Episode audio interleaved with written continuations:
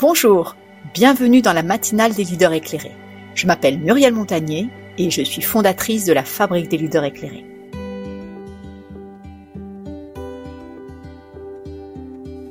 Chaque mois, nous mettons en lumière un dirigeant qui témoigne du chemin qu'il a emprunté pour réinventer son leadership et celui de son entreprise pour mieux répondre aux enjeux d'évolution du monde actuel.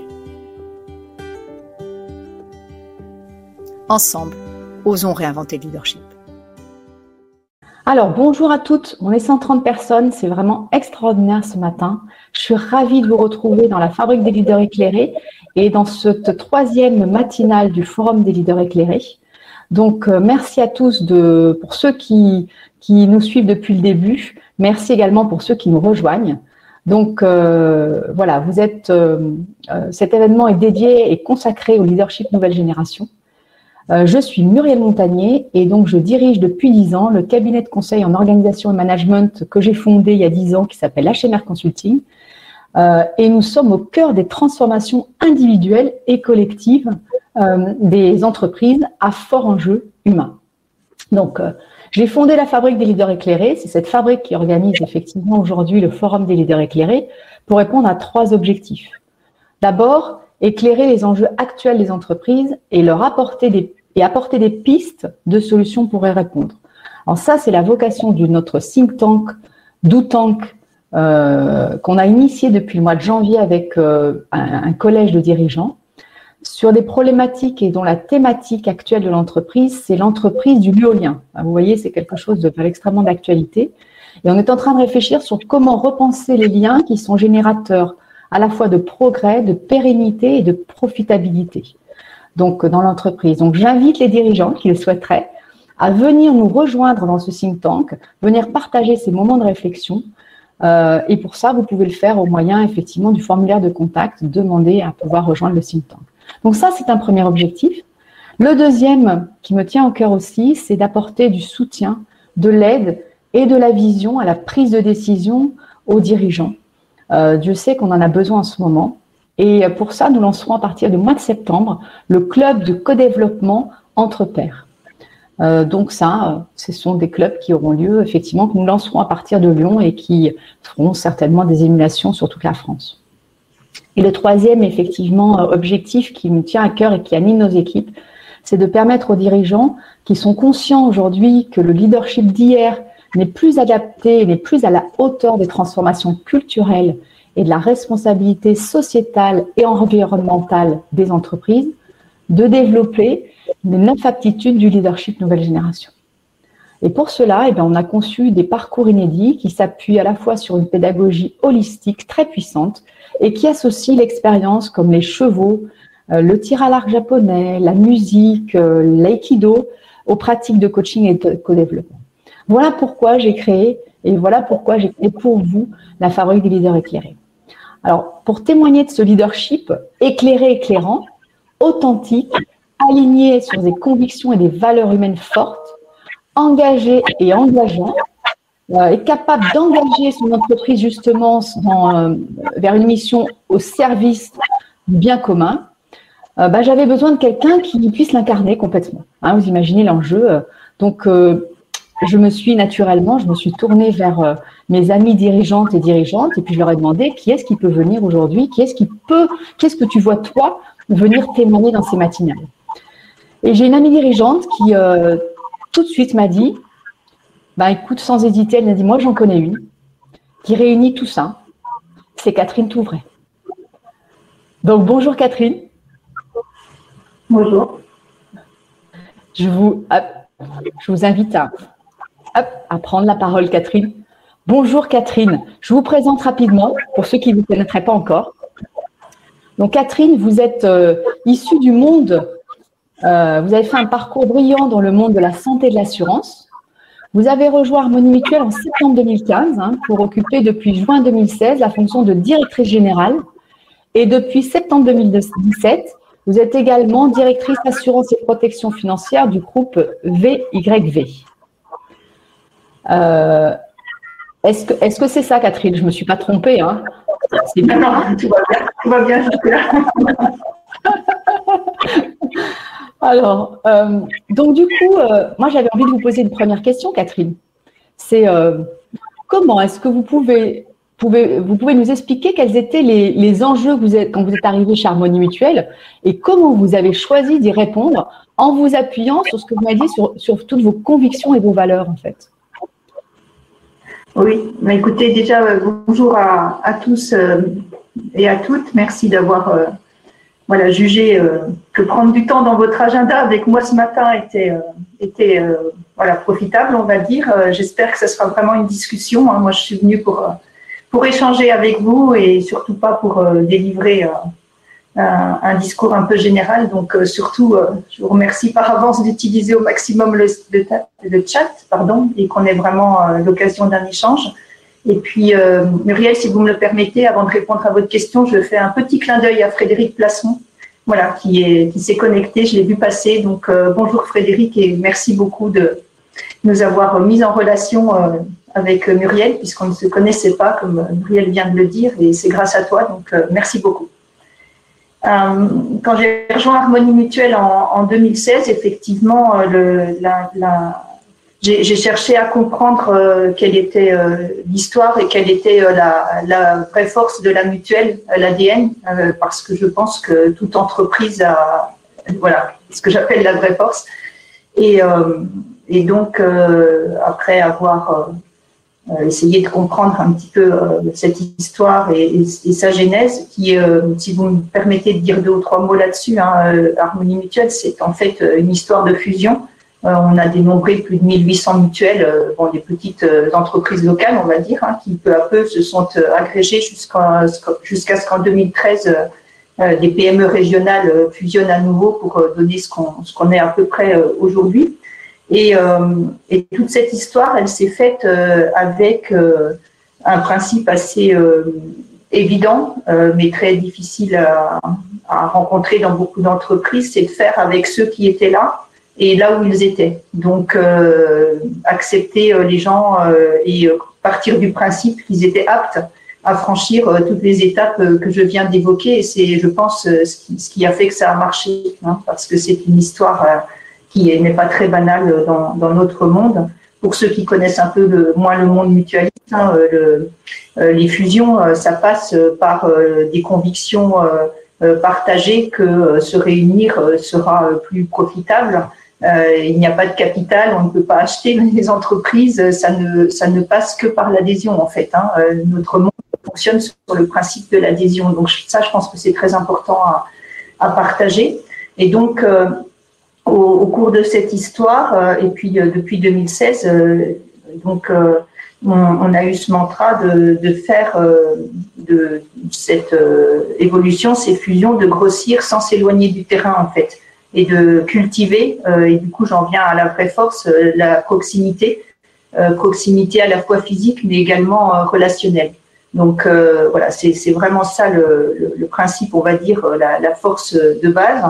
Et du coup, ça, irrigue toute notre logique de fonctionnement et euh, toutes nos convictions. Donc, on a aujourd'hui un comité de direction générale, par exemple, dans lequel euh, la moitié euh, des membres sont des représentants des activités opérationnelles et ils sont basés en région. On est assez peu à Paris. Hein. Le siège est tout petit, on est 150. voilà, les, autres collègues sur les 5000 salariés sont tous en province.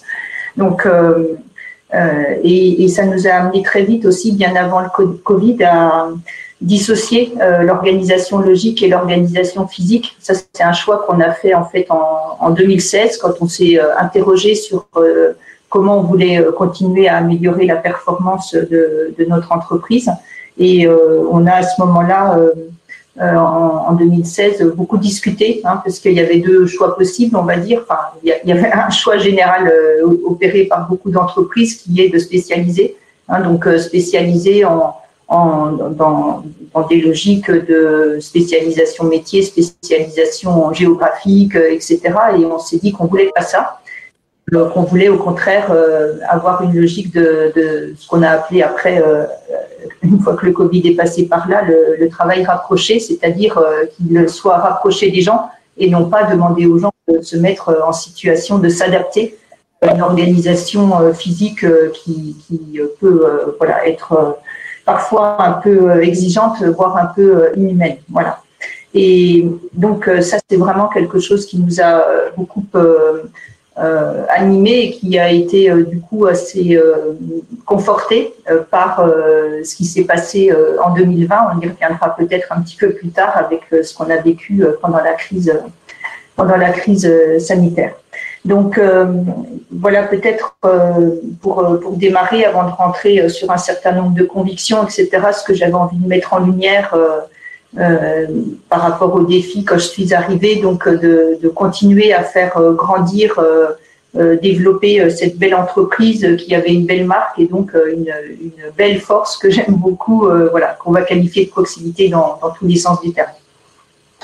Le lien, la proximité, en fait, c'est ça. Hein. c'est vraiment comment vous adapter plutôt aux gens, plutôt que de faire en sorte que les gens s'adaptent à une organisation. C'est vraiment être en proximité, euh, j'imagine, de vos collaborateurs, de vos clients. C'est travailler sur ces liens de proximité, en fait. C'est ça que, vous avez. Euh, c'est ça la volonté euh, et l'enjeu, en fait, un des enjeux forts que vous avez. oui, on est une entreprise de service, hein, vous savez, on, on fait donc à la fois de l'assurance et de la santé, comme on le disait euh, tout à l'heure. Hein. Donc euh, l'assurance, c'est quoi? C'est vendre euh, une promesse en fait. Hein. dans le meilleur des cas, le produit, c'est des conditions générales et particulières. Donc voilà, hein, ça ne fait pas tout à fait rêver en soi et c'est une promesse d'être là dans 5 ans, 10 ans, 15 ans, 20 ans, au moment où il se passera quelque chose et donner une promesse qu'on a faite dans l'acte de Donc forcément euh, la, la, façon de d'interagir avec les clients, que ce soit des entreprises euh, ou des adhérents, dans cette logique hein, de, de, notre métier, c'est ça, ça, passe par une vraie prise en compte. sinon, ça ne peut pas. C'est assez vain et on passe tous notre temps à dire qu'on est très préoccupé par les clients, qu'on les met au centre, etc. Donc, moi, ça m'amuse beaucoup parce que euh, on voit bien que le régulateur passe son temps à essayer de, de faire que ça soit vrai. Donc euh, voilà, mais on en reparlera peut-être à un autre moment. Très bien. Donc ça, c'était le contexte, Catherine, quand vous êtes arrivée avec les enjeux. Euh, Quelles étaient les, les, convictions? Moi, je sais que vous, quand on s'est rencontrés, vous m'avez expliqué d'une chose. J'ai retenu le waouh, on voulait surtout pas être bureaucratique en fait. Est-ce que est-ce que c'est toujours d'actualité ou pas? Et est-ce qu'il y en a d'autres? Quels sont les autres qu'il y a? Oui, j'en ai un certain nombre d'autres. Euh, mais j'aime bien cette idée de lutter contre la bureaucratie. Alors, je ne sais pas si on a tous la même définition. Hein. Pour moi, la, enfin, la plus belle définition que j'ai trouvée assez récemment d'ailleurs, c'est euh, celle-ci, c'est euh, la bureaucratie et le système dans lequel toute personne est confortablement coupée des conséquences de ses actes c'est celle que je préfère. Hein. Ça fait 30 ans que je réfléchis là-dessus euh, depuis que je travaille et c'est vraiment celle que je préfère. Euh, elle m'a, amené à, me poser beaucoup de questions euh, complémentaires par rapport à celles que j'avais déjà pu me, poser dans le passé. Et, et donc, ça veut dire quoi? Ça veut dire que prendre une décision qu'on ne comment dire, qu'on ne partage pas au sens où euh, elle ne nous fait ni chaud ni froid et où on peut, euh, le cas échéant, pas forcément se préoccuper vraiment de ce qu'elle va produire comme effet sur les gens. voilà, c'est ça la bureaucratie. Et donc, refuser la bureaucratie, c'est prendre en compte la réalité, comme on le disait à l'instant, des clients et, des salariés. Alors, on n'est pas parfait. Hein. Il y a plein de choses qui marchent pas chez nous, comme, comme, comme partout ailleurs, parce qu'on est une organisation imparfaite, on est des êtres humains.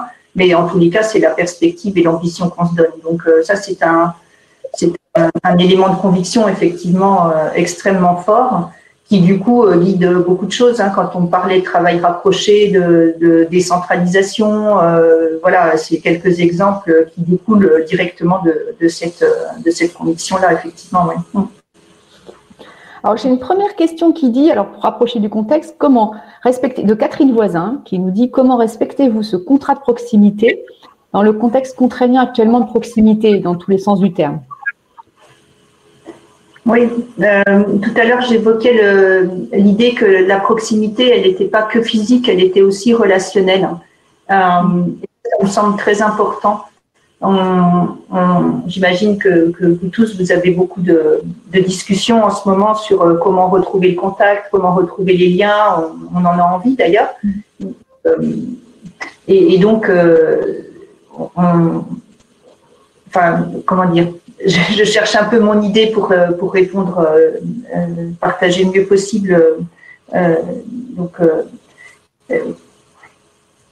Excusez-moi, j'ai une petite difficulté à redémarrer sur, sur la question. Donc, la proximité relationnelle, c'est vraiment se préoccuper des personnes euh, qu'on soit donc euh, physiquement au même endroit ou pas. Euh, c'est d'ailleurs ce que qu'un certain nombre de managers faisaient naturellement et c'est ce qu'un certain nombre d'autres managers ont dû apprendre à faire pendant la période que nous venons de vivre, puisque ça a été le crash test un peu à grande échelle de est-ce qu'on se préoccupe de nos collègues, qu'on soit donc, au même étage, dans le même bâtiment ou pas.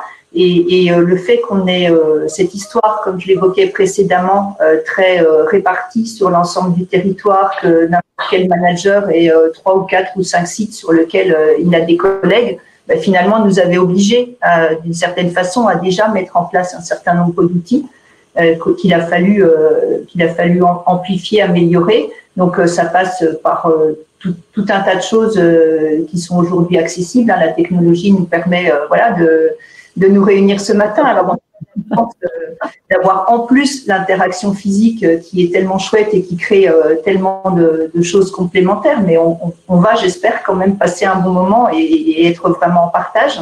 Donc voilà, ça peut, ça peut être ce genre d'outil, ça peut être le téléphone et tout à fait adapté pour avoir des, conversations personnelles avec un certain nombre de salariés, de collègues, etc.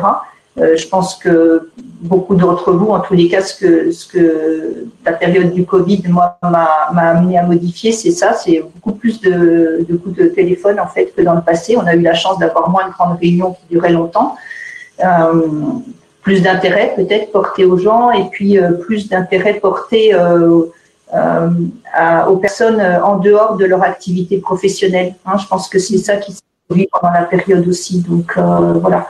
Et puis, on a tous des amis qu'on voit une fois tous les dix ans. Euh, on a tous de la famille qui peut être à l'autre bout du monde. Et est-ce qu'on se sent pour autant euh, euh, ne pas être en proximité? Je ne crois pas. Donc, c'est plutôt la façon dont, dans l'entreprise, on revisite cette idée-là qui est intéressante que le, raccourci un peu excessif, me semble-t-il, de la proximité physique.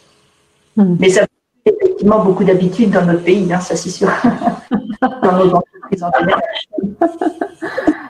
C'est bien que ça les bouscule. Est-ce que la vraie, la vraie question que, que je me pose, en fait, hein, c'est est-ce que vous pensez qu'il y a des choses qui vont perdurer dans cette organisation, justement? Est-ce qu'il y a des enseignements qui vont être, euh, qui vont être, euh, euh bah, qui vont être pris de cette. Alors, c'est peut-être un peu tôt, mais ça fait un an maintenant, c'est à la fois tôt et pas tôt.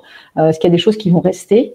Et des bonnes pratiques que, vous pensez qui vont perdurer? Vous, parliez tout à l'heure de prendre soin, en fait, de, de reprendre intérêt à l'autre. Euh, voilà, est-ce que est-ce que c'est des choses qui, est-ce que vous pensez qu'il y a des choses qui vont se perdurer par rapport à ça? Bah, je, le souhaite, euh, je le souhaite et je le pense parce que la période est tellement longue, ça n'aurait duré que trois mois. Euh, peut-être effectivement, on n'aurait pas eu le temps finalement de, de, construire de nouveaux réflexes. Mais, mais là, comme vous venez de le dire, et on, le sait tous, ça, ça fait plus d'un an maintenant. Euh, vous voyez, il y, a, deux mois à peu près, enfin peu importe, mon médecin traitant à Paris me disait c'est une, femme euh, qu'elle euh, n'avait pas prescrit d'arrêt de travail pour cause de burn-out ou ce genre de choses depuis, depuis le début de l'année 2020, enfin depuis l'entrée dans la crise sanitaire. c'est quand même un élément important, Donc, qu'est-ce dans cette période, euh, cette difficulté euh, qui représente euh, quasiment un tiers des arrêts de travail, hein, le mismanagement, c'est à peu près un tiers des arrêts de travail, on le sait tous, hein, la maladie ou l'accident à proprement parler ne fait pas 100% des arrêts de travail, loin de là. Donc, qu'est-ce qui fait que dans cette période, cette difficulté-là a pu s'estomper à ce point-là? Donc, voilà, ça c'est une des questions qu'on se pose et qui mérite d'identifier ce sur quoi capitaliser. Après, il y a d'autres difficultés, on le sait tous, hein, qui se sont produites avec euh, cette obligation de, maintien à domicile. Mais c'est pour ça qu'on parle de travail rapproché. Et euh, moi, je vis, une partie de l'année dans, une communauté de communes euh, plutôt rurale, dans le Jura, pour citer le lieu où j'ai des racines, on va dire. Et la communauté de communes a créé un espace de coworking dans lequel, moi j'y suis restée une semaine récemment là et j'ai rencontré une avocate du barreau de Paris qui a déménagé. J'ai rencontré un ingénieur du CERN qui est venu s'installer. Et puis un, un, second ingénieur avec sa femme médecin qui lui travaille dans une entreprise industrielle dont j'ai oublié le, le, nom, enfin peu importe. Euh, voilà, donc euh, ça c'est quand même des choses euh, très concrètes euh, qui se produisent en ce moment. et ces espaces de tiers-lieux, là j'espère vraiment qu'ils vont beaucoup se développer. Les entreprises sur un plan territorial peuvent se réunir et on, on, a un certain nombre d'expérimentations hein, qui, qui ont lieu en ce moment, par exemple sur l'agglomération de Nantes, avec d'autres entreprises qui sont motivées par ces sujets-là. Voilà, moi je crois beaucoup à ce genre de choses.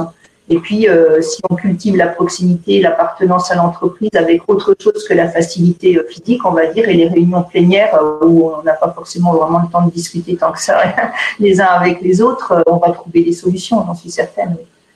Alors justement, je rebondis, c'est ça qu'on a parlé tout à l'heure des enjeux, des convictions, et, et vous parlez du ciment effectivement collectif.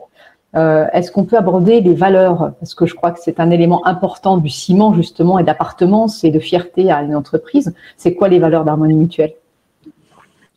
Euh, Moi, je crois beaucoup à la notion de cohérence. Donc, euh, et, la cohérence entre trois choses, hein, entre effectivement les valeurs, les acteurs, donc les, salariés, les collègues dont on vient de, parler, et puis le système lui-même. Hein. donc, voilà ce qui fait la euh, la forme de sécurité que vous évoquiez tout à l'heure, hein, vous avez utilisé ce terme-là, c'est, je pense, une correcte euh, euh, articulation, enfin une cohérence entre ces trois éléments. Donc, les, valeurs qu'on essaie de, cultiver, c'est ceux du monde mutualiste déjà. Hein. donc, c'est des notions de, de, performance, évidemment, hein, puisqu'on ne peut exister en tant qu'acteur économique qu'en étant performant au service euh, de ce qu'on appelle nous la redistribution, c'est-à-dire que la valeur qu'on crée, elle a, vocation à être euh, au maximum partagée avec euh, les, clients qu'on appelle des adhérents.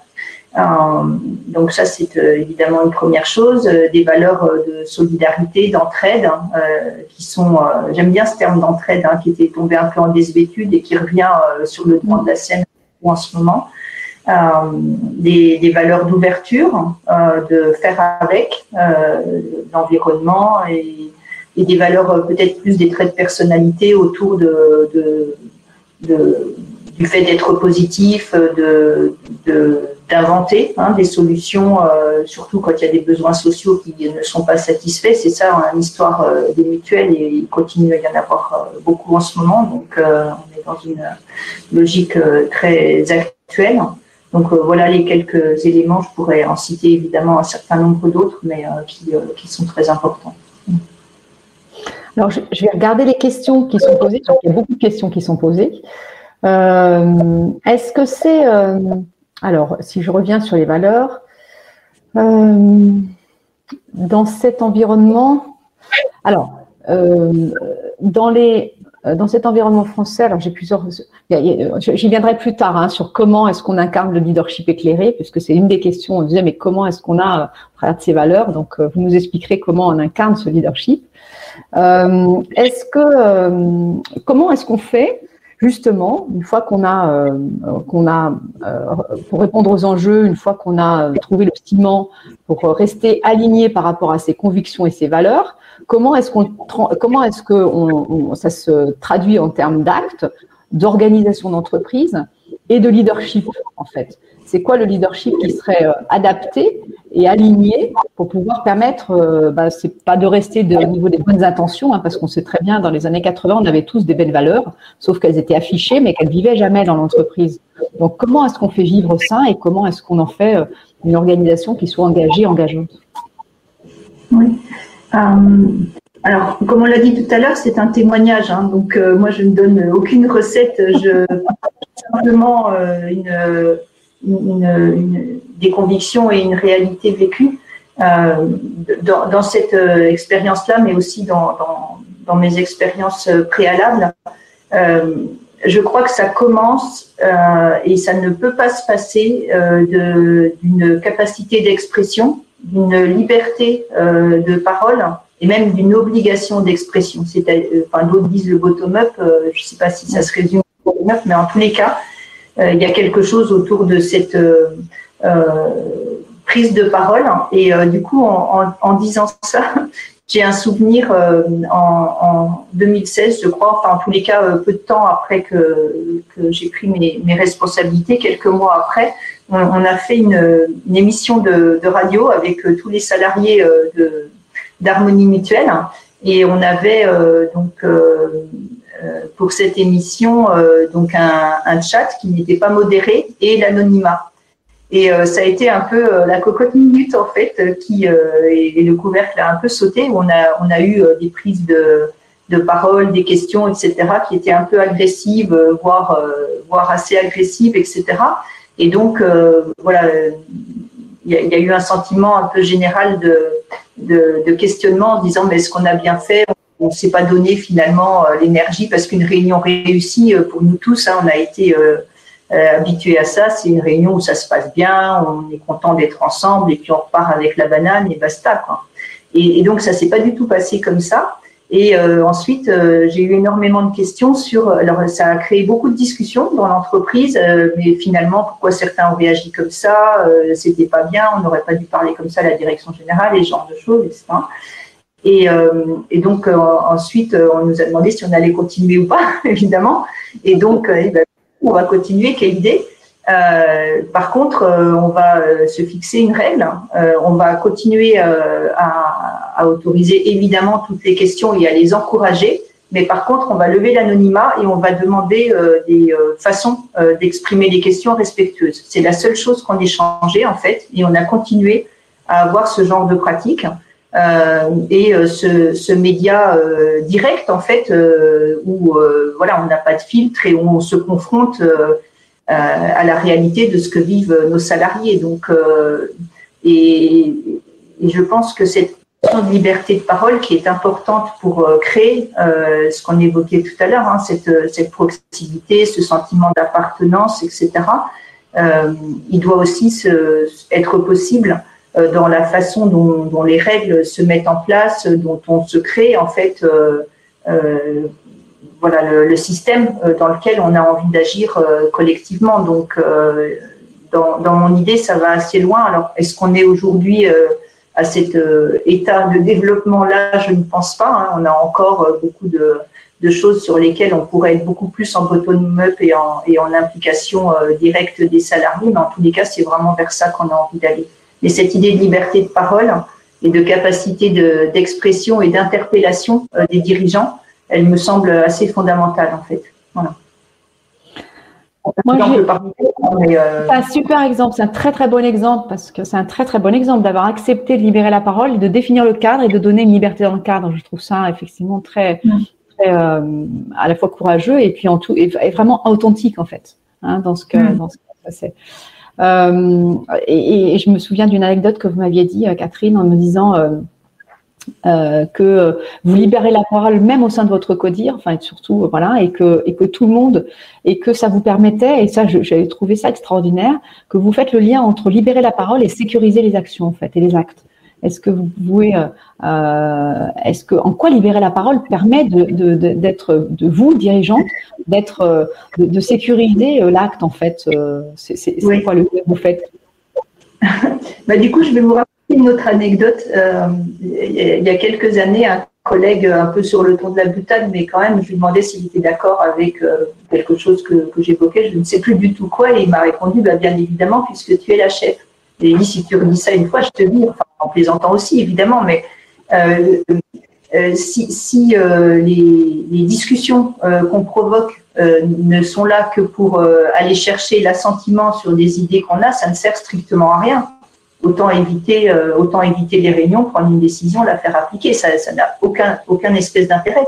Je pense que la, la sécurité pour, pour l'organisation, pour les dirigeants de l'organisation, c'est d'aller chercher les questions justement, c'est d'aller chercher les angles morts, c'est d'aller chercher ce qu'on n'a pas vu et qui va euh, être euh, soit le petit grain de sable, soit juste l'ajustement qu'il faut faire pour que ça se passe mieux, etc. Enfin voilà. Et, je pense que du coup, enfin c'est pas je pense, je suis, je suis intimement convaincue, c'est une conviction très très forte qu'un collectif qui fonctionne bien, au sens où les gens s'y sentent bien, hein, au-delà de la sécurité que vous évoquiez, le plaisir d'y être en plus. Hein, donc euh, c'est vraiment euh, le collectif dans lequel on peut dire tranquillement, euh, voilà ce qu'on pense, comment on prendrait les choses, etc. Ça, c'est le moment de la prise de décision. Et puis après, dans le moment de l'exécution, une fois que cette décision est, prise et que les espaces de discussion ont eu lieu, bah là, on est beaucoup plus, comment dire, compact, unis, etc. Et, on déroule de façon très homogène et, et le plus unifié possible. Donc euh, voilà, euh, c'est pour ça que je fais le lien entre les deux, en fait, hein, entre la, liberté et la, sécurité de l'organisation. Et puis on le sait tous, hein, des projets qui tournent mal, euh, qui voilà, pètent à certains moments beaucoup trop tard, etc. c'est toujours parce que quelqu'un n'a pas voulu, n'a pas osé ah problème qu'il fallait régler. Donc voilà, ça me semble assez évident que les deux sont très très liés.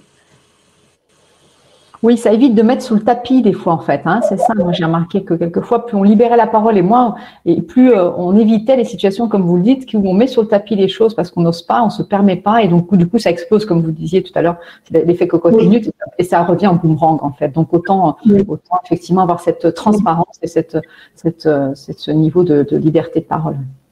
Il y a une question que j'aime beaucoup, j'ai le droit de répondre, Muriel? Mais bien sûr, Catherine, choisissez toutes les questions. Ah. Alors, vraiment. Il y a quelqu'un que je ne connais pas qui dit euh, le non-anonymat et, la liberté de parole sont-elles euh, compatibles? Et euh, en fait, ça, rejoint une autre, une autre conviction très très forte que j'ai. et je prendrai un autre exemple pour, pour illustrer ce point, c'est le fait que une, autre des sécurités de l'entreprise, c'est la diversité.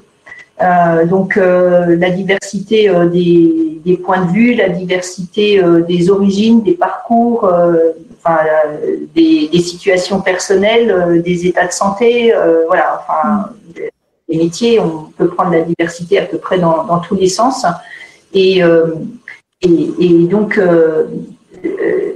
la, la, capacité à partager ces, ces, ces ces, différences finalement de, point de vue, de ressenti, de conviction, de, euh, est, ce qui force, qui, ce qui force à, à, aller chercher euh, la, la, décision et, la, route, le chemin qu'on va emprunter euh, le, le, plus fédérateur possible en fait, et qui fait qu'ensuite on, est collectivement plus, fort et plus euh, plus, à même de réussir les défis en fait qu'on s'assigne ou auxquels on, doit répondre.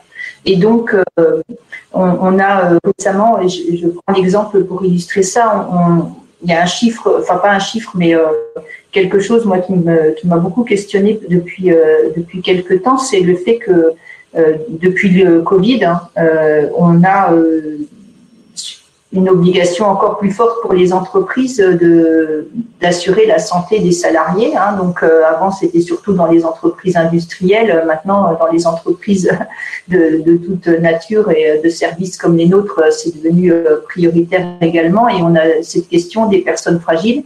Euh, voilà, est-ce qu'elles peuvent venir travailler, est-ce qu'elles doivent télétravailler, etc et comment on se préoccupe de cette question tout en respectant le secret médical que les pouvoirs publics, le ministère du Travail nous demande en permanence de respecter. Et, on voit bien que ça n'a pas de sens.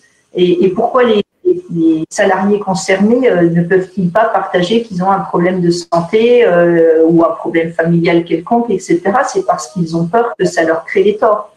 Euh, enfin, des torts, des, que ça leur crée un oui, une difficulté euh, de, de bah, une non-promotion. Euh, moi, j'ai des souvenirs personnels de, dans mon entourage de gens qui, qui cachaient euh, leur maladie chronique à la médecine du travail parce qu'ils avaient peur d'être virés dans un monde où c'était plutôt dans la sphère commerciale hein, où il faut être très performant tout le temps, etc.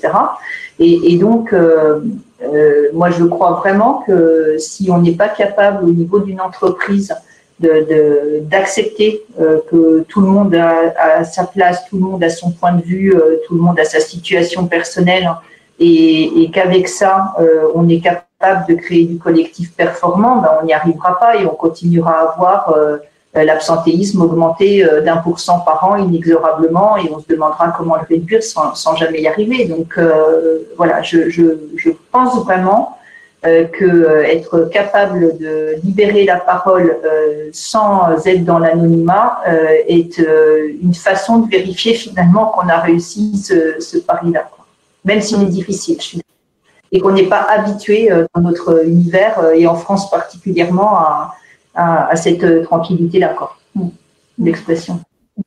Ouais, ce que vous êtes en train de dire, moi, ce que j'entends, c'est aussi euh, vraiment euh, oser en tant que en tant que dirigeant et puis et puis vous, vous l'incarnez parce qu'à plusieurs reprises vous dites euh, tout à l'heure vous dites écoutez je je je sais pas forcément répondre à cette question.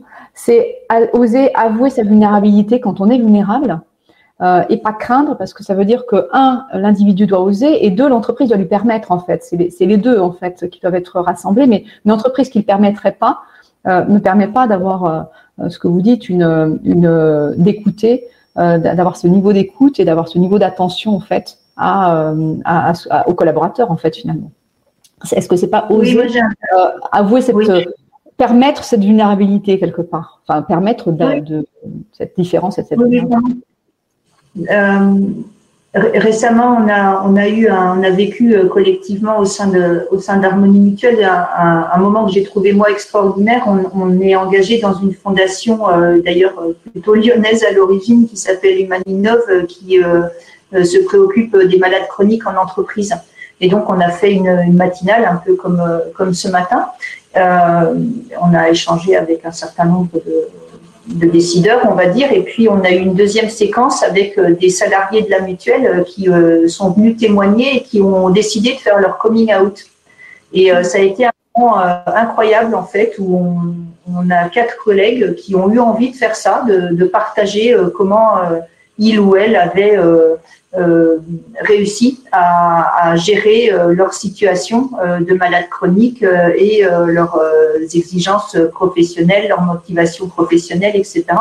Et parmi ces personnes qui ont eu envie de, de faire ce partage-là, eh bien, certaines, enfin toutes d'ailleurs, sont très performantes, très engagées. Enfin voilà, on, on, on, démonte vraiment cette idée préconçue de si je suis malade chronique, alors je suis forcément euh, d'une certaine façon à, la performance, etc.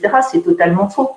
Donc, euh, mais pour ça, euh, il faut effectivement arriver à, créer ces conditions de se, dire le, le, collectif est fort quand il sait,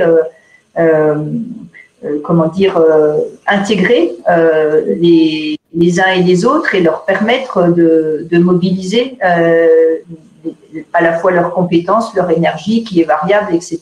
Et, ça se passera très bien. Voilà. Donc, super. Euh, alors, justement, quand on parle de. Est-ce qu'il y a des questions, Catherine, qui, vous interpellent dans le. Parce que vous. Est-ce qu'il y a des questions qui vous interpellent auxquelles vous voulez répondre dans le, dans le chat ou est-ce que. Non, je pense qu'il y a plutôt des c'est plutôt des échanges qui sont effectivement très euh, intéressants. Cette idée qu'on est, qu'on est euh, plutôt aligné sur, sur cette envie de, de créer ces conditions-là, effectivement. Donc, euh, sur le témoignage de François Michelin, ce qui m'a, ce qui m'a touché dans, dans ce témoignage, c'est une forme de.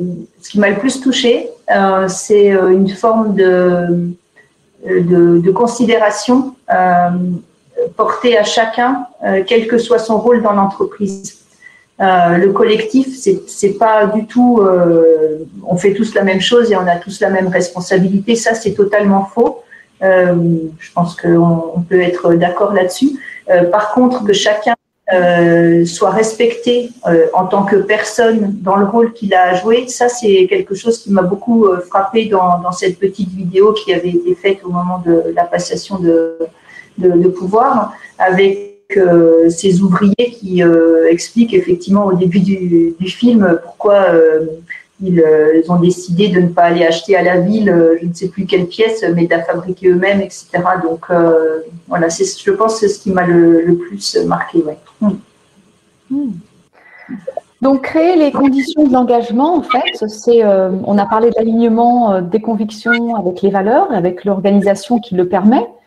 Euh, est-ce, qu'il y a d'autres éléments qui vous viennent, Catherine, qui permettent d'engager le collectif aussi? Est-ce que, Ou est-ce que vous en êtes des, transformations? On parle de. je, crois que vous avez d'autres projets, en fait, d'aller encore plus loin dans le, dans, le, dans le bien commun et dans la transformation même de l'entreprise. Est-ce que vous pouvez nous en parler un peu ou pas? Oui.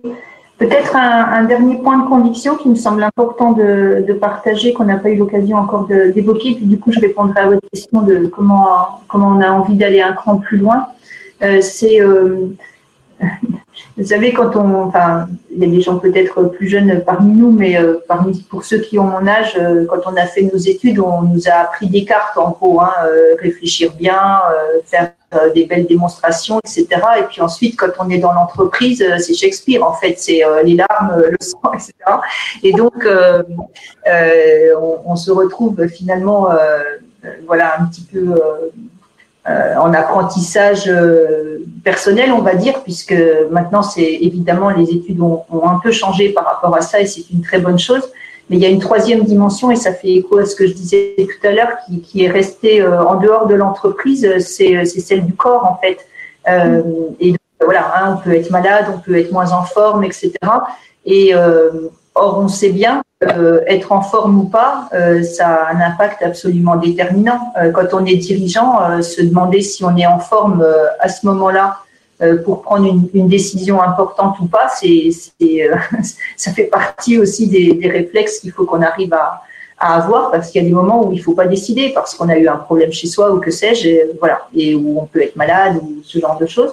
Donc, euh, et du coup, moi j'aime bien cette idée des trois C, en fait, le, corps, le cœur, le voilà, qui font que les choses peuvent fonctionner de, de, bonne façon ou pas. Les, les, sportifs de haut niveau le savent. Euh, les pilotes de ligne le savent, euh, pour que le cerveau fonctionne bien, il faut euh, être dans un état de, forme physique correcte ou en tous les cas de forme, mentale correcte.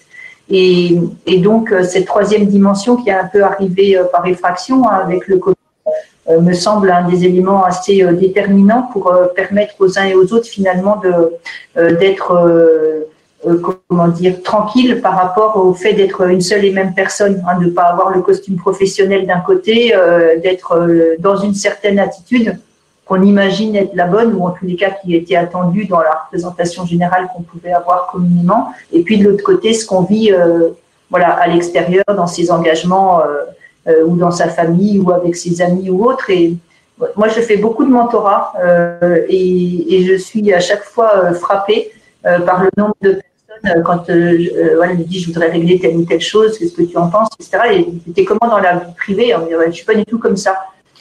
Alors pourquoi, pourquoi les, compétences que tu arrives à mobiliser dans la vie privée, tu ne peux pas les, mobiliser dans l'entreprise? Donc voilà, cette idée d'être une seule et même personne et de, de pouvoir utiliser ces compétences, ça me semble une idée assez centrale aussi et, en tous les cas qui nous fait euh, nous beaucoup beaucoup discuter avec et réfléchir avec certaines des personnes qui sont euh, d'ailleurs euh, présentes dans l'échange de ce matin.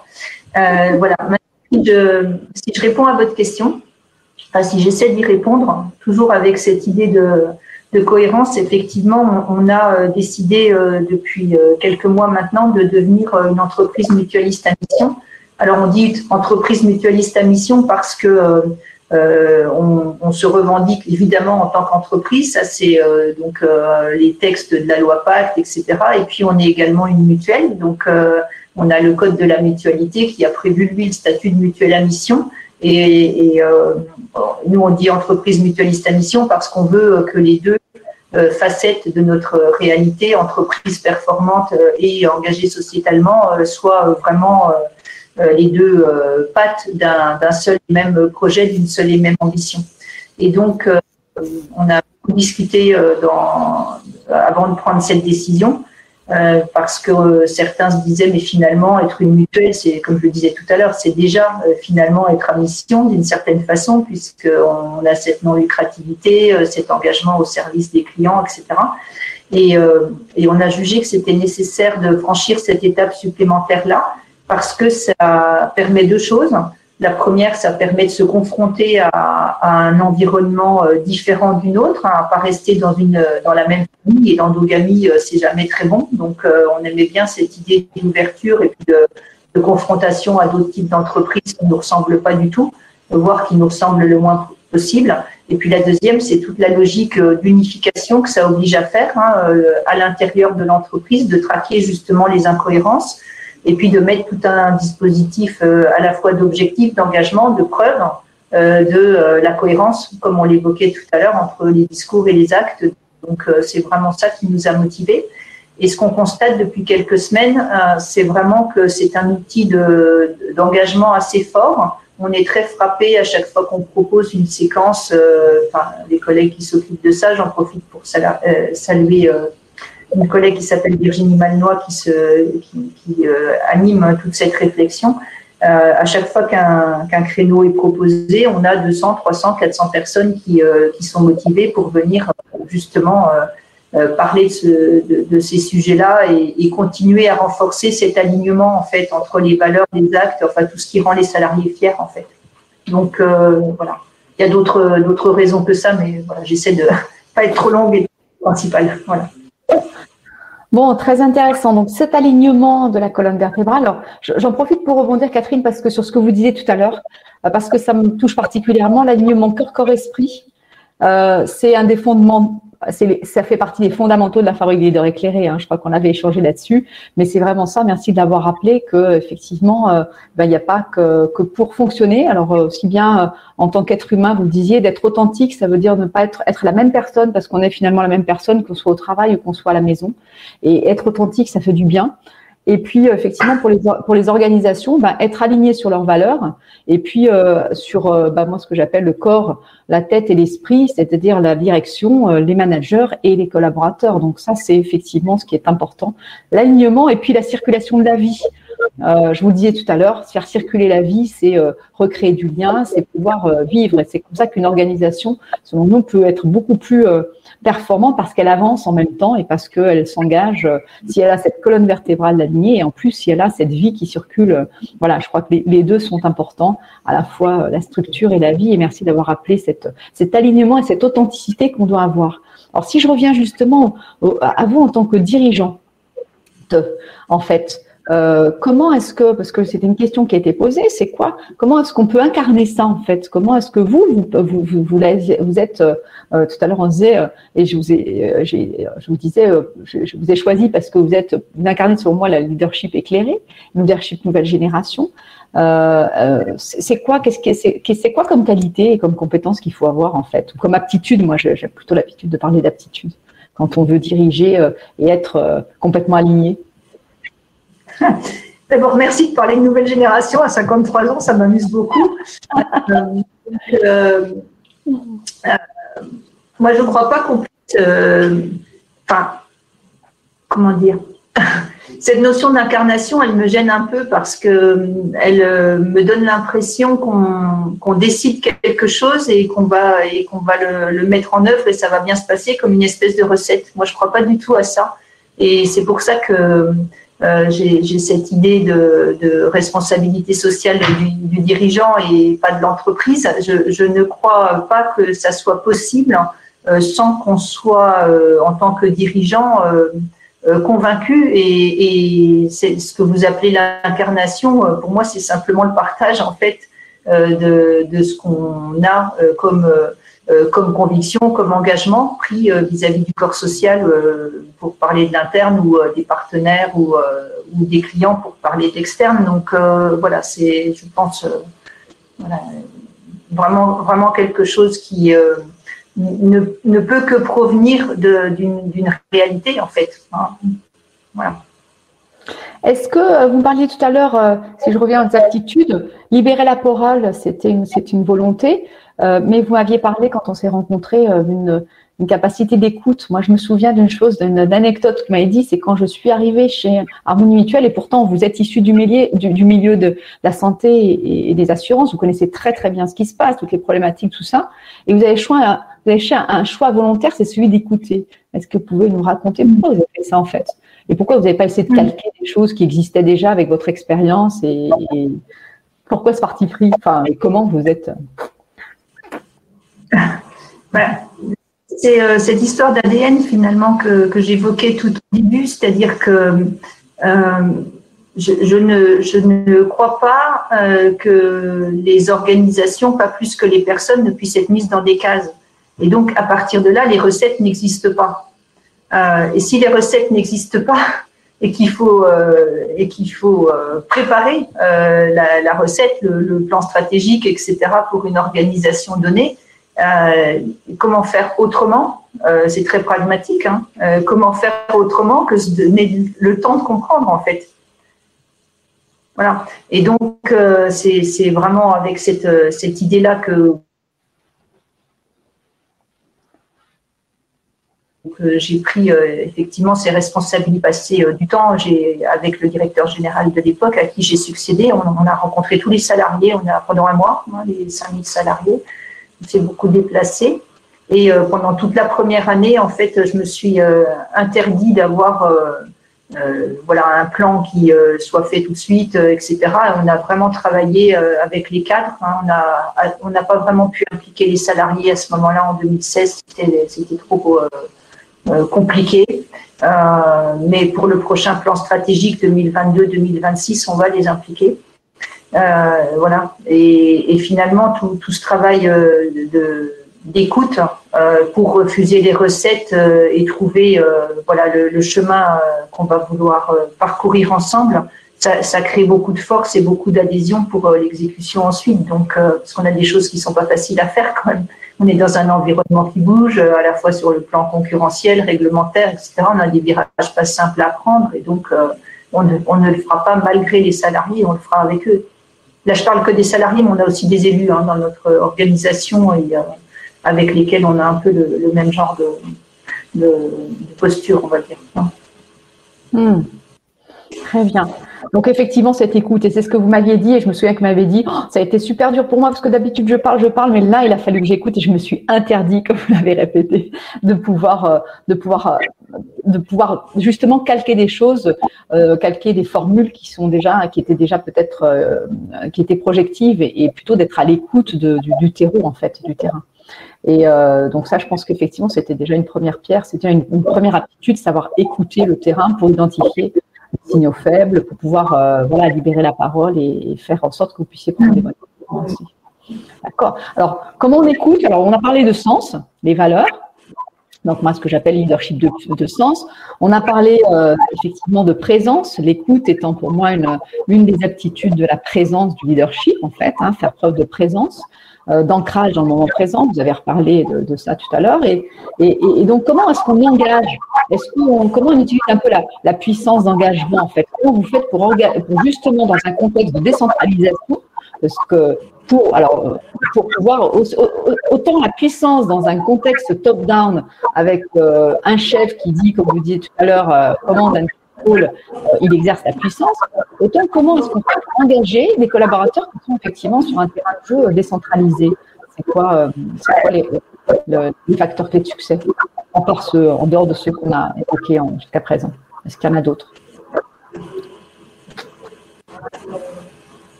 Je trouve la, question euh, un petit peu délicate. Euh, je vais essayer de peut-être de, repartir de, de, notre métier. Hein. On n'est pas une entreprise industrielle, on n'a pas de process de production. Euh, voilà. Hein. Donc, euh, le, la, chose la, la, plus importante pour nous, euh, parce qu'on est une entreprise de service, je le disais tout à l'heure, c'est euh, le capital confiance euh, qu'on acquiert et qu'on conserve. Hein. Un, client chez nous fidèle, c'est un client qui nous renouvelle sa confiance, comme je le disais tout à l'heure, qui, nous crédite de tenir parole dans 5 ans, 10 ans, 15 ans, 20 ans.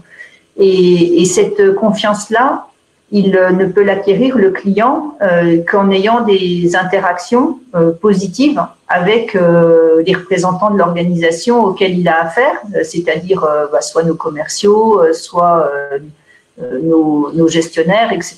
Et donc, pour que ces interactions soient positives, et que le cercle vertueux se, comment dire, perdure, on, a besoin, comme on, l'a évoqué sur plusieurs dimensions, que les salariés connaissent la stratégie, euh, sache dans quelle direction on a envie d'aller et euh, sache quel est le niveau euh, justement de, promesses et d'engagement qu'on est à même de prendre ou qu'ils peuvent prendre eux de façon autonome. Donc il y a, quelque chose autour de la clarté à la fois du projet mais également de, l'activité elle-même qui sont des éléments, je pense, complémentaires à tout ce qu'on a, tout ce qu'on a évoqué à l'instant. Mm d'avoir une vision déjà qui soit claire, peut-être une, une, raison d'être. Vous avez travaillé, on parle beaucoup de raison d'être, Catherine, en ce moment. Est-ce que, est-ce que ça, dans j'imagine que dans, dans, le travail que vous êtes en train de faire, c'est, euh, c'est, ça fait partie des, des, pierres fondamentales, la pierre angulaire de laquelle vous avez dû travailler pour devenir une entreprise à mission? Est-ce que, est-ce qu'elle est, est-ce que c'est, voilà, sur quoi vous avez démarré par rapport à ça?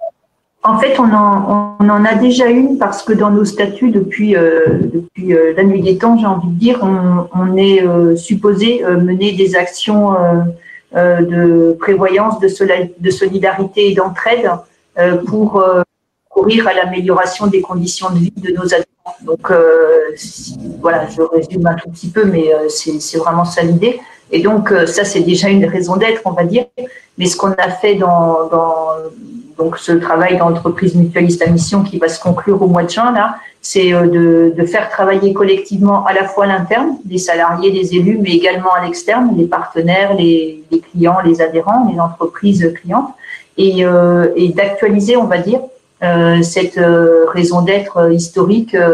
et bon, je ne veux pas, je veux pas dévoiler ce que sera cette raison d'être, puisque c'est un travail en cours et qui se aboutira euh, au, mois de, au mois de juin prochain. Mais euh, je peux quand même partager le fait qu'on va bouger un petit peu autour de la question de l'individuel et du collectif, des interactions hein, entre la, la, situation individuelle et collective des, des personnes, donc les, les citoyens, la société, euh, les salariés d'entreprise, etc. Enfin, on peut faire ces allers-retours euh, dans beaucoup de dimensions, cette notion du collectif qu'on a évoquée. Et puis l'autre chose qui va, euh, je pense, prendre beaucoup plus de place aussi, c'est la question de ce qu'est la santé et ce que sont les déterminants de santé. Hein, si on prend, on l'a finalement évoqué aussi beaucoup dans notre discussion depuis, depuis ce matin.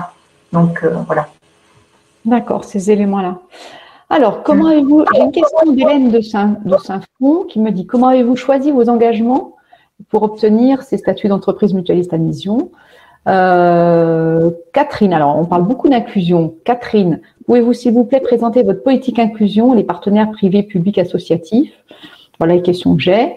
Euh, est-ce que euh, est-ce qu'il y a d'autres questions auxquelles vous aimeriez répondre? Alors attendez, est-ce que j'ai d'autres questions? Peut-être je vais prendre euh, ces, ces deux-là pour commencer.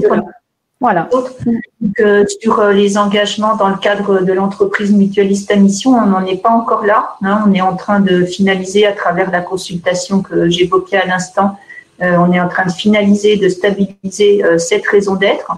Et à partir de là, pour chaque mot ou groupe de mots de la raison d'être, on va effectivement décliner des engagements dans euh, l'activité concrète euh, de, l'entreprise en fait. Donc ça c'est une étape euh, qui se profile pour nous dans trois semaines ou un mois, quelque chose comme ça. Donc, mais c'est déductif en fait. Voilà. En faisant le lien, on revient à ces idées de cohérence hein, entre une raison d'être, une ambition à moyen long terme et une réalité concrète de ce qu'on délivre pour nos clients et nos salariés. Donc ça c'est la, première question. Et euh, la deuxième, euh, c'était autour de, j'ai oublié, des partenaires. Comment pouvez-vous voilà, présenter votre politique d'inclusion, euh, votre politique d'inclusion et les partenaires privés, publics, associatifs que vous arrivez à mobiliser autour de cette question? D'accord. Donc la politique d'inclusion, elle a, elle a démarré avant que je, je n'arrive. Hein. On a une, une collègue qui est en charge de tout ce qui est diversité. Je crois que ça avait démarré par le sujet du handicap, mais euh, c'est devenu un sujet de diversité plus, plus globalement. Et euh, notre, notre euh, conviction hein, de, la force du collectif, qu'on a partagé pas mal, elle, elle s'est traduite par cette volonté d'inclusion, donc avec des partenariats bah, sur les questions de handicap justement. Hein, donc avec par exemple Philippe Crozon ou Théo Curin, on a un certain nombre de partenariats dans le monde sportif. On a fait des, des, toujours avec cette idée de changer le regard hein, sur les personnes un peu différentes, parce qu'on est tous un peu différents de son voisin finalement. Et donc, euh, euh, donc euh, des partenariats sportifs, on a des partenariats euh, plus euh, institutionnels avec les caisses primaires d'assurance maladie ou les CARSAT ou ce genre de choses. On a des partenariats dans le monde de l'entreprise avec des partenaires qui vont se préoccuper avec nous euh, d'inclusion, euh, par exemple avec 60 000 rebonds, quand un entrepreneur échoue, euh, enfin son projet échoue plutôt que lui, justement, comment il se met en situation d'un nouveau projet, qu'il soit entrepreneurial ou pas. On, a des partenaires dans... Donc là, j'ai parlé de l'entreprise, j'ai parlé du handicap. On a des partenaires dans le monde de la solidarité Hein, donc euh, là, c'est des questions d'inclusion euh, pour les personnes euh, qui ont moins de chances sur le plan, on va dire, économique et social. Donc voilà, enfin, on, a une, une approche très ouverte au sens où on cherche pas à faire nous-mêmes, mais à trouver justement les, les, bons, les bonnes expertises et, et les les bons partenaires sur telle ou telle thématique qui nous est soumise dans notre métier et dans nos ambitions un peu plus sociétales.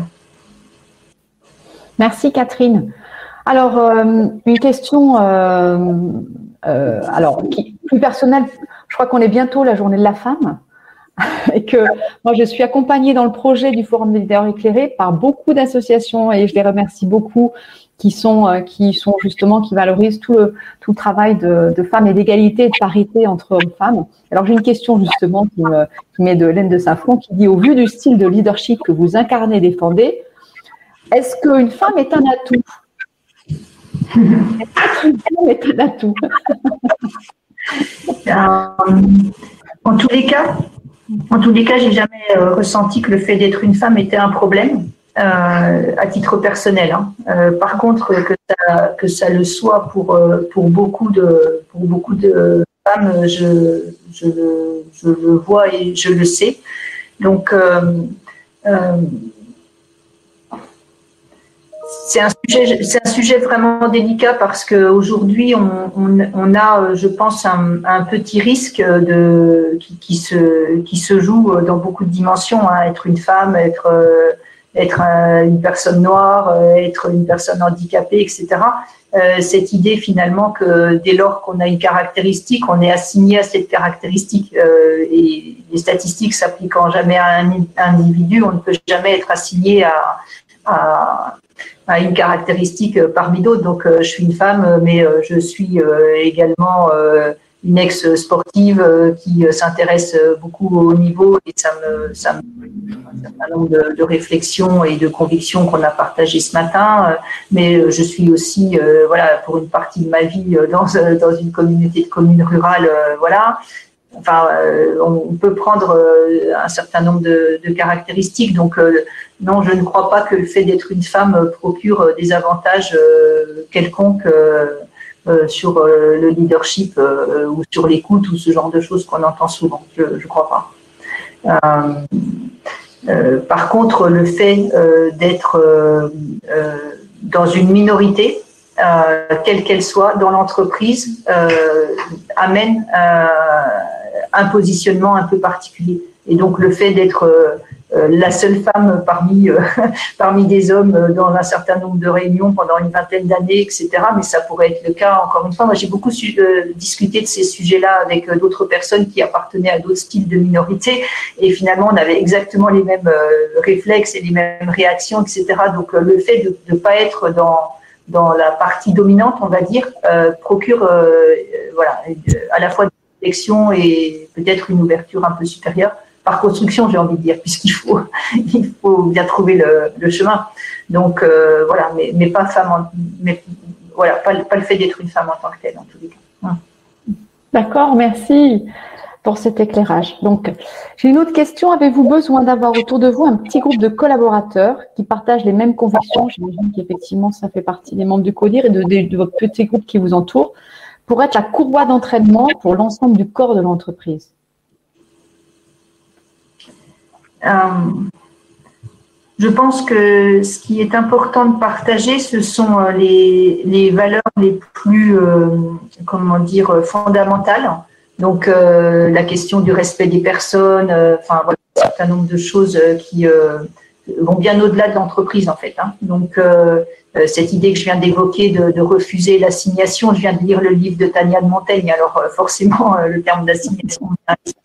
Donc voilà, des, des, des, choses fondamentales comme ça, le fait que chaque individu a, toute sa valeur, quelle que soit son origine sociale, sa, sa réalité de vie, etc., sa, son origine, sa religion, etc., et qu'avec ça on peut faire des choses bien. Donc ça, c'est des choses qu'il faut partager, je crois, hein, avec euh, avec euh, que ce soit le, président ou le groupe de, collègues les plus proches euh, avec lesquels on va, on va construire et incarner au premier chef euh, le, projet qu'on mène. Ça, ça me semble évident. Par contre, si dans la question de partager les valeurs, il y a des choses plus concrètes de comment comment faire une transformation, par exemple, euh, ou euh, euh, comment appréhender telle question stratégique, alors je pense qu'il faut surtout pas avoir des, des, points de vue homogènes. C'est un peu ce que je développais tout à l'heure, donc je ne vais pas reprendre trop de temps là-dessus. Donc effectivement, oui, il faut un petit groupe de collègues qui partagent les valeurs fondamentales et qui partagent des différences dans les approches. Et je crois aussi qu'il faut créer, c'est ce que je disais tout à l'heure, euh, des liens directs. Voilà. Euh, on ne peut pas être euh, uniquement dans l'intermédiation. quand je fais le, le décompte pour ce qui concerne l'organisation que je dirige, par exemple avec les, les commerciaux qui sont en agence, j'ai ce chiffre-là en tête, il y a six niveaux hiérarchiques entre nous. Donc, s'il n'y a pas à certains moments des occasions euh, de discussion, d'interaction directe, d'interpellation directe, etc.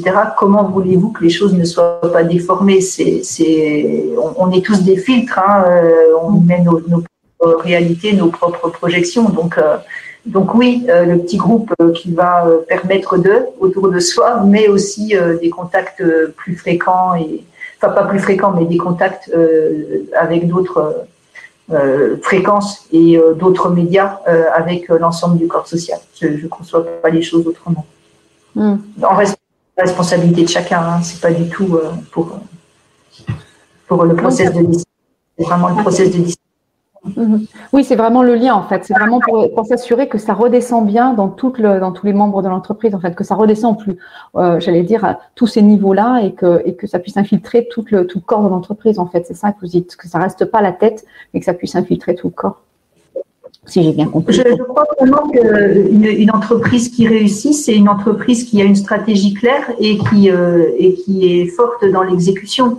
Si mm. l'un des deux défaille, que, que ce mm. soit l'un de toute façon, c'est le mur. Donc, euh, on, ne peut pas ne pas faire la boucle euh, de euh, la réalité vécue et de la stratégie rêvée. Donc, à partir de là, c'est effectivement descendant, comme vous disiez, mais c'est également le bottom-up. C'est le cercle, en fait. Comment je. Voilà. Et c'est ça, hein. faire circuler la vie, c'est de haut en bas et de bas en haut, comme vous le disiez. Mm, mm. très bien. Super. Est-ce qu'il y a d'autres questions auxquelles vous aimeriez répondre? Euh, on avait, on a plutôt des réactions sur la diversité, le pinçage. Euh, non, moi j'avais une question plus personnelle, euh, Catherine, parce que vous êtes anciennement, je, je viens d'entendre, vous êtes anciennement sportif de haut niveau, donc je comprends d'autant plus effectivement le corps, parce que il n'y a pas que le mental, hein il faut que tout suive quand on est fait du sport de haut niveau. comment vous faites pour être toujours aligné avec ce que vous êtes et comment vous faites pour que votre boussole, enfin c'est quoi votre boussole intérieure qui vous permette, vous parlez beaucoup de cohérence? Et ça c'est quelque chose qui me parle beaucoup Catherine, mais comment vous faites pour être sûr que vous êtes toujours cohérente en fait dans les prises de décision que vous faites par rapport à vos convictions et par rapport à vos valeurs? C'est quoi votre boussole en fait? Comment vous faites Voilà, c'est quoi votre boussole ou comment vous faites pour la pour euh, vous dire euh, quand vous prenez une décision, euh, c'est quoi qui fait, qui fait autorité?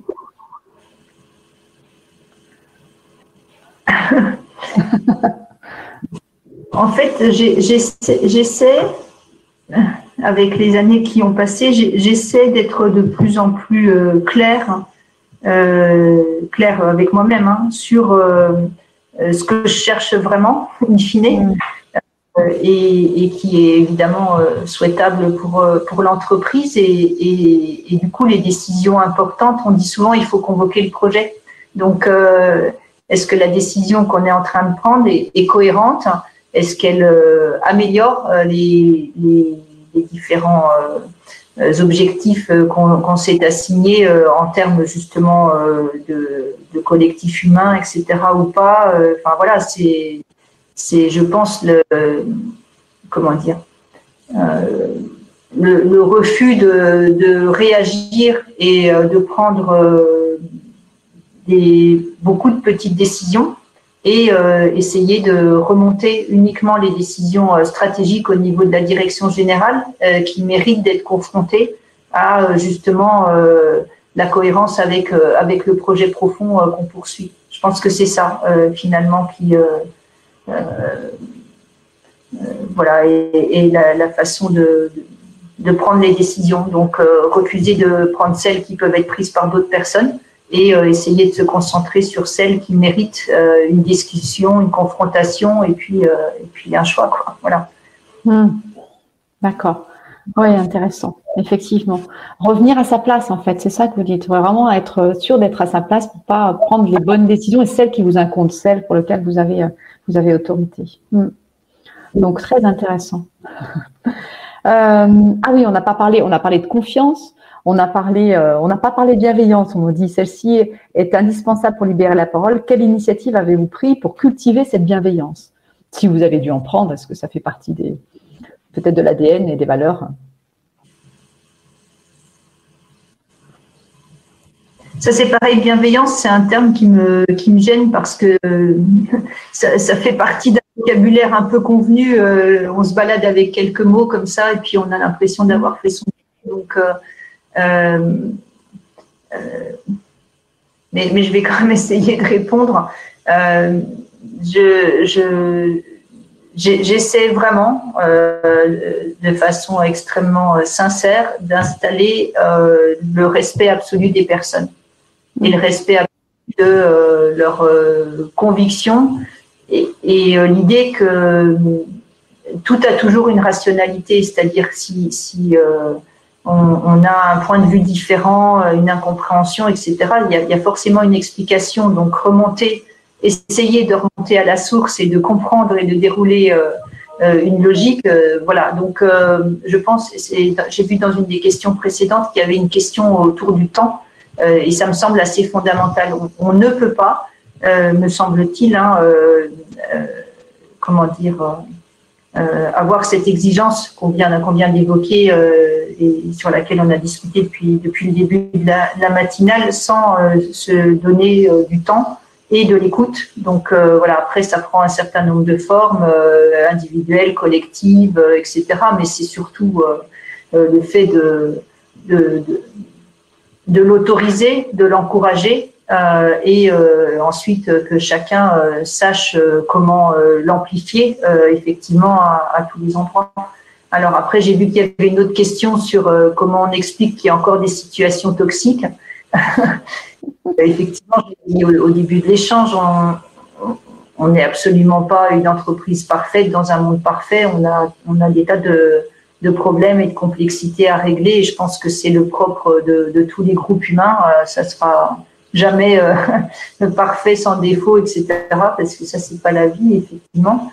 Euh, donc, euh, pourquoi ça existe encore et, pourquoi on n'arrive pas à détecter suffisamment tôt, etc., etc.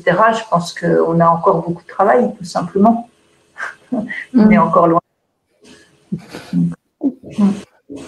Et je trouve que il y a une. Moi, j'apprécie beaucoup l'humilité que vous imitez justement de reconnaître ça. On n'est pas parfait parce que et justement il faut accepter que nos entreprises, enfin nos, nos organisations sont pas parfaites. En fait, l'objectif c'est pas d'être parfait, c'est euh, justement de, de, travailler sur un équilibre et euh, entre euh, voilà et, en, en, en, accueillant et en se disant ben voilà il, il peut qu'on soit imparfait. C'est déjà bien de le reconnaître. Mm. Donc, ça fait partie des valeurs aussi, je crois, cette reconnaissance. Alors, qu'est-ce qu'il y a? Moi, j'ai des questions un peu plus sur le, est-ce que, est que, vous voulez dire quelque chose sur Emmanuel Faber Oui, c'est ça. J'osais pas vous la poser, alors vous la prenez si vous voulez, mais. oui, puis elle est reprise là, donc euh, je pense qu'il faut que, faut que j'essaie de donner mon, point de vue là-dessus. Euh, on, a, on a eu l'occasion, quand, on a, quand on a réfléchi à à, l'idée d'aller ou pas vers le statut d'entreprise mutualiste à mission, les conséquences de la loi Pacte, etc. On a eu l'occasion d'échanger avec Emmanuel Faber. Il est venu, euh, il est venu nous rencontrer. Il a, il a consacré un peu de temps à un échange qui était un échange tout à fait, euh, tout à fait passionnant. Et effectivement, l'une des grandes questions qu'on s'est posées, qu'on lui a posées, euh, c'est cette compatibilité entre, entre les, les objectifs économique et, euh, et les objectifs sociaux euh, dans une forme d'entreprise euh, qui est la sienne, hein, entreprise cotée. Et effectivement, c'est une contrainte que nous, nous n'avons pas et qui fait que cette tension est, est, moins forte chez nous. on assure l'avenir économique de l'entreprise, mais on n'est absolument pas en situation de devoir produire le maximum de rentabilité.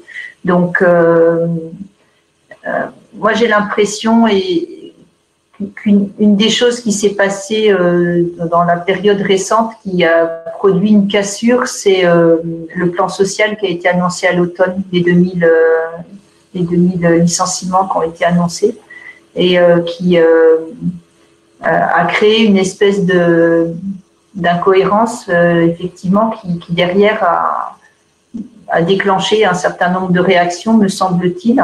Après, euh, il y a un autre sujet qui est celui des fonds activistes. Euh, voilà, euh, on partage effectivement pas tout à fait les mêmes convictions. Et, et, ce qui me frappe dans cette histoire, c'est que finalement, l'un des deux fonds qui a obtenu la dissociation des pouvoirs, je crois, à 3% des intérêts ou quelque chose comme ça. Donc, qu'est-ce qui se passe dans le process de décision entre les administrateurs, euh, plutôt entre les actionnaires, euh, qui fait que, euh, voilà, avec 3% des voix, on peut obtenir une décision aussi importante. Donc, finalement, est-ce que le sujet est vraiment autour de la contradiction entre société cotée, société à mission, enfin intérêt général, etc., ou est-ce que le sujet est, est, pas d'une autre nature dans la, façon dont l'actionnariat, la gouvernance, la gouvernance s'exerce, etc. Enfin voilà, c'est. Je pense qu'on n'a pas fini de réfléchir là-dessus. Après, sur le fond, moi je suis adepte des, des gouvernances duales. Je pense que la dissociation présidence-direction générale est une très bonne chose et que dissocier l'exécution et le contrôle stratégique est une bonne chose. Donc voilà, est-ce que finalement euh, c'est la fin de l'histoire de, de, pour Dadon de, de cette logique d'entreprise à mission ou pas? Enfin oui, d'entreprise à mission, pas forcément. Pas forcément. On a, vraiment les deux sujets là hein, euh, qui, se mélangent et qui euh, font un petit télescopage, me semble-t-il, dans l'analyse qui est portée en ce moment. Donc attendons quelques semaines et puis on pourra peut-être se repartager euh, un point de vue là-dessus euh, à ce moment-là. Bon, ça me parle parce que le prochain atelier sur du think tank euh, qu'on mène, il va être sur la gouvernance. Donc, vous voyez, ça nous ouvre des et c'est un vrai sujet. Hein, vous avez raison, et c'est ce que je me posais aussi en disant quelle gouvernance il faut si on veut avoir des entreprises à mission. Est-ce que c'est réservé aux gouvernances Enfin voilà, est-ce qu'il y a des gouvernances qui vont créer des types d'entreprises ou est-ce qu'il y en a d'autres qui justement le permettront pas? Et c'est des vrais sujets. Hein. Je pense qu'il faut avoir une réflexion au-delà, effectivement, de se dire à mission ou pas à mission, qui, qui, pour moi est quand même un peu inscrit dans le, dans le, dans le sens de l'histoire, hein, d'avoir une responsabilité au-delà de celle de l'entreprise, puisqu'on a vu la loi Pacte. En tout cas, il y a une vraie volonté. Puis je pense que le, le terrain, les collaborateurs, enfin le, les gens, les attentes sont là. Euh, maintenant, euh, oui, il faut adapter les attentes, aligner les attentes à la gouvernance. C'est peut-être ça aussi qu'il faut euh, imaginer comme de mettre en œuvre plus particulièrement. Et c'est merci d'avoir recadré le vrai débat. Il se trouve, je pense, effectivement à ce niveau-là. Donc, donc voilà. Mais attendons, ouais, on verra comment ça va se, comment ça va se passer. très bien. Je pense quand même qu'il y a un mouvement de fond qui, enfin, je veux le croire, hein, un mouvement de fond qui, va nous emmener vers un capitalisme plus responsable, je crois vraiment. Hmm. Je, crois qu'on partage les mêmes convictions. J'en suis sûre. Euh, alors, est-ce qu'il y a d'autres choses? La bienveillance, c'est de veiller sur les autres. Il y a des définitions, euh, la capacité dirigeante que portent des valeurs communes à s'appuyer sur les éléments positifs encore et toujours, et d'avancer pas à pas vers une exceptionnelle conviction. Euh, ouais, on nous dit, j'espère que les entreprises qui aujourd'hui s'inscrivent dans une démarche d'entreprise à mission seront un soutien direct à l'orientation souhaitée par Emmanuel Faber. Donc effectivement, le, les gens portent sujet et, la crainte, c'est voilà, c'est peut-être que effectivement, ça soit remis en question, euh, euh, que que cet élément soit soit remis en question. Ok. Est-ce qu'il y a, on va arriver à la clôture de cette matinale, euh, Catherine. Est-ce qu'il y a quelque chose que vous voulez ajouter qui vous tient à cœur? Par rapport à, ce message-là, au leadership, ou adressé à, tous les dirigeants qui voudraient prendre cette voie-là, par exemple. Est-ce que euh, voilà, est-ce qu'ils qui voudraient euh, à la fois incarner euh, leurs convictions et à la fois arriver vers l'entreprise à mission, qui voudraient engager leur entreprise. Qu'est-ce que vous leur, ce serait quoi le message que vous auriez à leur donner? Comme tout à l'heure que j'aime pas cette idée de, de recette, de conseils. On c'est vraiment un, cheminement euh, voilà, personnel et collectif. C'est une histoire euh, particulière. Euh, voilà. ce, que je, ce que je pense, c'est qu'il faut regarder les jeunes générations. Il faut regarder comment le monde évolue autour de nous. Et, quand on. Enfin, je ne sais pas si vous avez vu le, le, dernier sondage du CEVIFOP, vous savez, l'état de confiance en France qui sort une fois par an, là, qui est sorti il y a une dizaine de jours quand, on, quand on essaie de se demander euh, ce qu'on peut faire en tant que dirigeant euh, pour euh, que notre pays aille un petit peu mieux et que les gens qui y vivent surtout vivent un peu mieux ensemble, voilà, ça oblige à se poser un certain nombre de questions sur son action en tant que dirigeant et ensuite à, chacun de trouver ses propres réponses.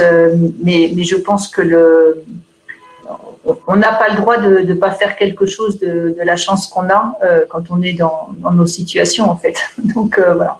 Mais, je ne peux pas donner de conseils. C'est super, en fait. Merci, Catherine, parce que vous venez de dire quelque chose qui est très bien, que je partage vraiment, c'est que c'est un cheminement. C'est un cheminement personnel et, merci de ne pas donner de recette, en fait. Merci de dire que c'est un cheminement personnel et collectif, en fait, puisque c'est ça, le, principe et qu'il n'y a pas de recette. Ça ne m'aurait pas rassuré si vous m'aviez dit ça se fait en 10 points, le 1, le 2, le 3, le 4. Et, donc, voilà, c'est le cheminement que toute entreprise doit, faire, que tout entrepreneur doit faire pour pouvoir justement euh, ben, rassembler, être aligné avec ses valeurs, les, les diffuser dans l'entreprise, euh, être engagé, engageant et les incarner euh, dans son, dans son leadership et, voilà, et, puis et puis faire en sorte que l'entreprise devienne aussi, euh, euh, ben, suive aussi son, sa, trajectoire et son chemin aussi. Donc, euh, merci pour cette belle conclusion, en fait, qu'il n'y a, a pas de recette miracle. merci beaucoup, Catherine Touvray, pour, pour ce moment et ce témoignage vraiment authentique que vous nous avez fait avec le cœur.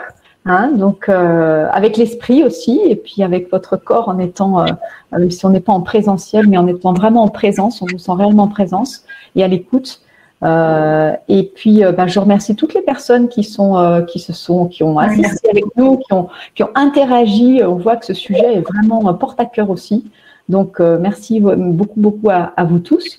je vous rappelle la chose suivante, c'est que simplement notre prochaine notre prochaine étape, notre prochaine rencontre avec les, la prochaine matinale aura lieu le 12 avril avec Florent Mengo, euh, Florent Mengo qui est euh, le président de Michelin, euh, qui nous parlera effectivement, lui, de comment est-ce que, euh, euh quels sont les, le modèle de leadership qu'il a choisi, qui s'appelle iCare de, de, Michelin, comment est-ce que euh, ils l'ont diffusé et comment est-ce qu'ils l'incarnent à tout niveau d'entreprise. Comment est-ce que, c'est pas un sujet qu'on a abordé, Catherine, mais comment est-ce qu'effectivement, c'est le leadership est partout. Comment on fait pour diffuser du leadership partout dans l'entreprise. Donc là, voilà, on sera plutôt sur ces sujets-là et faire en sorte qu'on puisse transformer. Donc, euh, merci à, vous toutes et à vous tous. Merci beaucoup, beaucoup, euh, Catherine, pour avoir accepté cette invitation et avec, beaucoup de cœur, beaucoup d'humilité. Et puis, euh, ben voilà, et, merci d'incarner le leadership éclairé, nouvelle génération. Ben, écoutez, merci, merci à vous, Muriel, de, ce bon moment, et puis merci à, à tous les, à tous les participants en, souhaitant voilà, que vous ayez passé un, bon moment et puis surtout que vous repartiez avec des questions parce que je pense que une réunion réussie, c'est quand on repart avec des bonnes questions. Donc, euh, si j'ai réussi à faire ça, je suis contente. Super, Catherine. Alors, un petit, un petit message d'humour, si vous le voyez, tous, parce que euh, qui nous accompagne, donc euh, Sophie Jensen, qui est illustratrice et qui a beaucoup d'humour. En fait, je lui demande, euh, et elle s'est proposée justement d'illustrer à la fin de nos matinales euh, bah, ce qu'elle a retenu de tout ce qui en ça. Et ce qu'elle a retenu, c'est euh, c'est le dessin qui apparaît à votre écran. Et je trouve qu'effectivement, en cette période d'examen, ça, ça, ça, ça nous parle beaucoup. Merci à vous tous. Et puis, je vous souhaite une excellente journée. À très, très bientôt.